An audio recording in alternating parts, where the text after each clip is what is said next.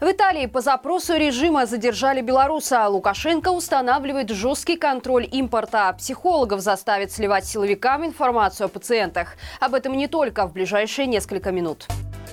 Итальянская полиция задержала гражданина Беларуси Владислава Гириса, который приехал в Неаполь, чтобы отметить там день рождения. Местные правоохранители сообщили, что арест был произведен по запросу белорусской стороны с целью экстрадиции. Поводом к этому стал ордер, выданный по статье о мошенничестве. Со слов подруги семьи Гириса, в 2021 году мужчина был фигурантом дела о постановлении ДТП с целью получения страховых выплат. Однако, исходя из имеющихся копий материалов дела, его процессуальный статус в этом деле непонятен. Супруга Владислава считает, что запрос на экстрадицию может иметь политическую подоплеку, поскольку мужчина участвовал в акциях солидарности. Стоит отметить, что после протестов 2020 года, когда тысячам белорусов пришлось покинуть страну, опасаясь репрессий, режим придумал схему, как можно возвращать политических оппонентов обратно. Подходящая лазейка нашлась в системе международной уголовной полиции Интерпол, имеющей отделение в Беларуси. Силовики начали закидывать структуру запроса запросами на выдачу инакомыслящих белорусов, которые, однако, оставались без удовлетворения, так как вмешательство в политические дела строго запрещено уставом организации.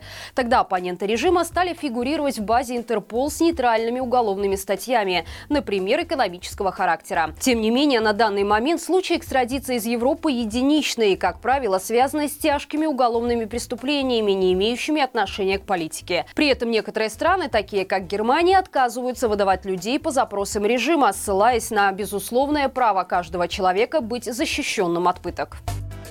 Систему регулирования цен нужно усовершенствовать. Об этом заявил Лукашенко на очередном совещании с госаппаратом. Контроль за ценами действует в Беларуси с октября 2022 после чего вносились некоторые послабления. И сегодня нелегитимный приказал по итогам года выйти на инфляцию в 7-8%, что в два раза ниже, чем по итогам прошлого года. Для этого, по его мнению, нужно установить жесточайший контроль над импортом. Лукашенко считает, что в стране удалось не допустить пустых полок и вернуть разнообразие разнообразие ассортимента в основном за счет России и Турции. В реальности же из-за системы госрегулирования сократился набор товаров в магазинах, а по отдельным позициям и вовсе возникла нехватка. При этом в октябре и ноябре прошлого года в целом по стране зафиксировали дефляцию, снижение цен, а в декабре они снова начали расти.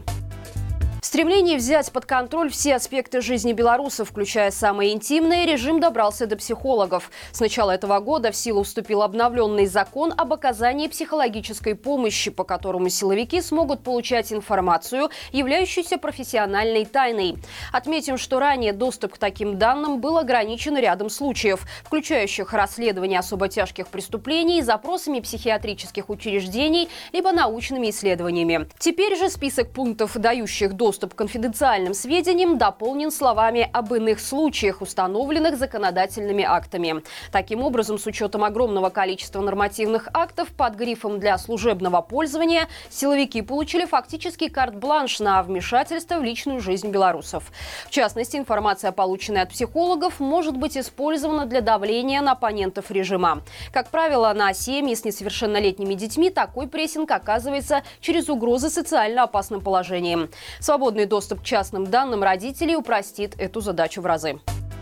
В прошлом году вступили в силу поправки в закон об оружии, по которому владеть огнестрелом не могут люди, привлекавшиеся по протестным статьям.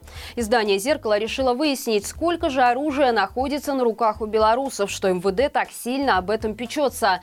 Весной 2022 года, накануне вступления в силу поправок, на законных основаниях им владели 88 тысяч человек, у которых в совокупности было 113 тысяч единиц оружия. Разница в цифрах происходит по очевидным причинам причинам. Например, охотник может иметь до трех единиц гладкоствольного или до двух нарезного оружия, а коллекционер может пополнять свое собрание по мере необходимости. По разным оценкам, население Беларуси даже по сравнению с другими европейскими странами не выглядит чересчур вооруженным. На 100 белорусов приходится в пять раз меньше оружия, чем в Финляндии, в два раза, чем в Литве и России. Однако, как пишет «Зеркало», после массовых протестов 2020 года режим, вероятно, опасается их возобновления в уже менее менее мирном формате. Политический кризис в стране далек от разрешения, поэтому власти решили пойти по пути наименьшего сопротивления и запретили иметь оружие вообще всем, кто проходил по протестным статьям.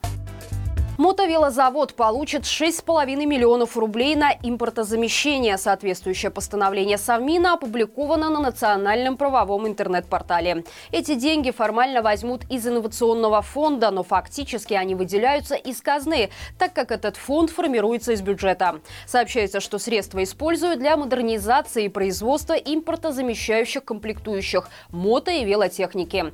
По словам директора завода Сергея Минько, в первом квартале этого года на мотовелозаводе заводе хотят нарастить локализацию мотоцикла «Минск» до 26%, а к концу года до 36%. Напомним, Лукашенко во время прошлогоднего визита на Мотовело раскритиковал проваленное поручение по импортозамещению. Кроме того, ему показали байк белорусского производства, в котором не то что детали, но и дизайн оказался привозным. В результате своего поста лишился директор Мотовела Николай Ладутько. И это все на сегодня. После новостей предлагаю к вашему просмотру новый выпуск горячего комментария о политических планах полка Калиновского, в котором заместитель командира Вадим Кабанчук рассказал, от кого добровольцы собираются освобождать Беларусь и как полк планирует решать проблему политзаключенных в стране. До встречи в понедельник. Живи Беларусь!